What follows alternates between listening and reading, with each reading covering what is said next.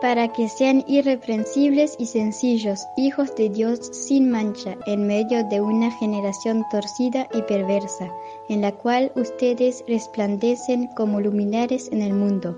Filipenses 2:15 Hola niños, ¿cómo están? ¿Recuerdan que el martes pasado hablamos acerca del cabello? Bueno, hoy comenzaremos a hablar acerca de algunos personajes bíblicos y su cabello. Y el día de hoy justo nos toca mencionar a Sansón.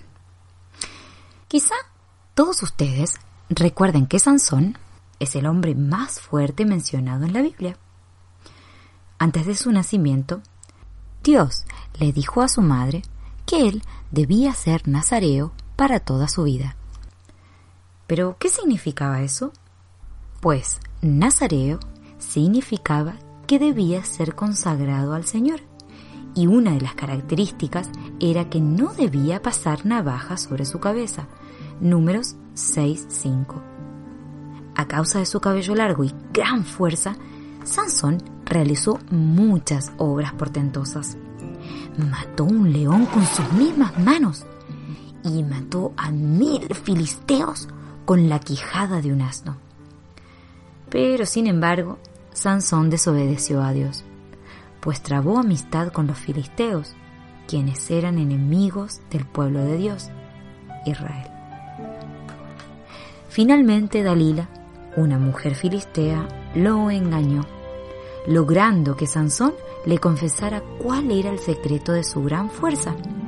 Y mientras él dormía, ella le cortó su cabellera, lo que hizo que Sansón perdiera automáticamente toda su fuerza y fuera igual que cualquier hombre común. Al levantarse estrepitosamente de su sueño, Sansón fue capturado por los filisteos y puesto en prisión, en donde ellos lo dejaron ciego y quisieron usarlo como un juguete para su entretención. A causa de su desobediencia, Sansón vino a ser una deshonra para Dios y para su pueblo. Tristemente hoy en día hay muchas personas que también muestran desobediencia a Dios, pues no creen en su Hijo Jesucristo, y en lugar de eso escuchan al enemigo de Dios, Satanás. ¿Qué tema tan serio? Por otro lado, aquellos que son hijos de Dios también deben ser conscientes que hacer amistad con el mundo es algo que no agrada a Dios y que tarde o temprano traerá graves consecuencias para nuestras vidas, tal como resultó ser el caso de Sansón.